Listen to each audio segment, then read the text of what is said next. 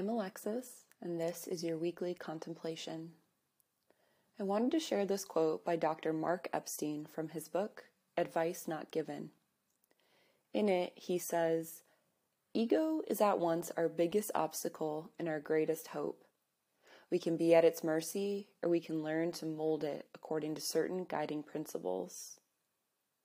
This is a profound statement that offers us an important reminder.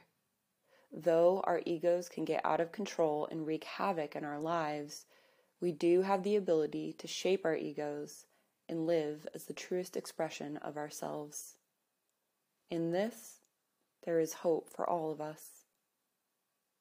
This week, I invite you to come into conversation with your ego and start to notice the areas where your ego may need some molding in order to support you in living as the truest expression of yourself. I'm Alexis, and this is your weekly contemplation.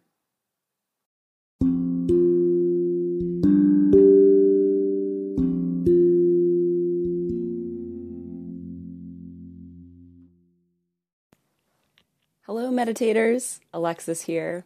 I wanted to thank all of you for tuning in to Wild Blue Yonder Meditations. I hope these practices support you in your daily health and wellness. I love knowing that these practices are available to anyone who needs them. But if you're so inclined, consider becoming a monthly patron of Wild Blue Yonder Meditations. Your contribution allows me to expand programming and create even more content for those who need it. And when you donate $10 or more a month, you can make direct requests to me for meditation topics. Just sign up to be a patron and then send me an email at wifeinthewildblueyonder at gmail.com. Thanks again for your support, and I look forward to meditating with you again.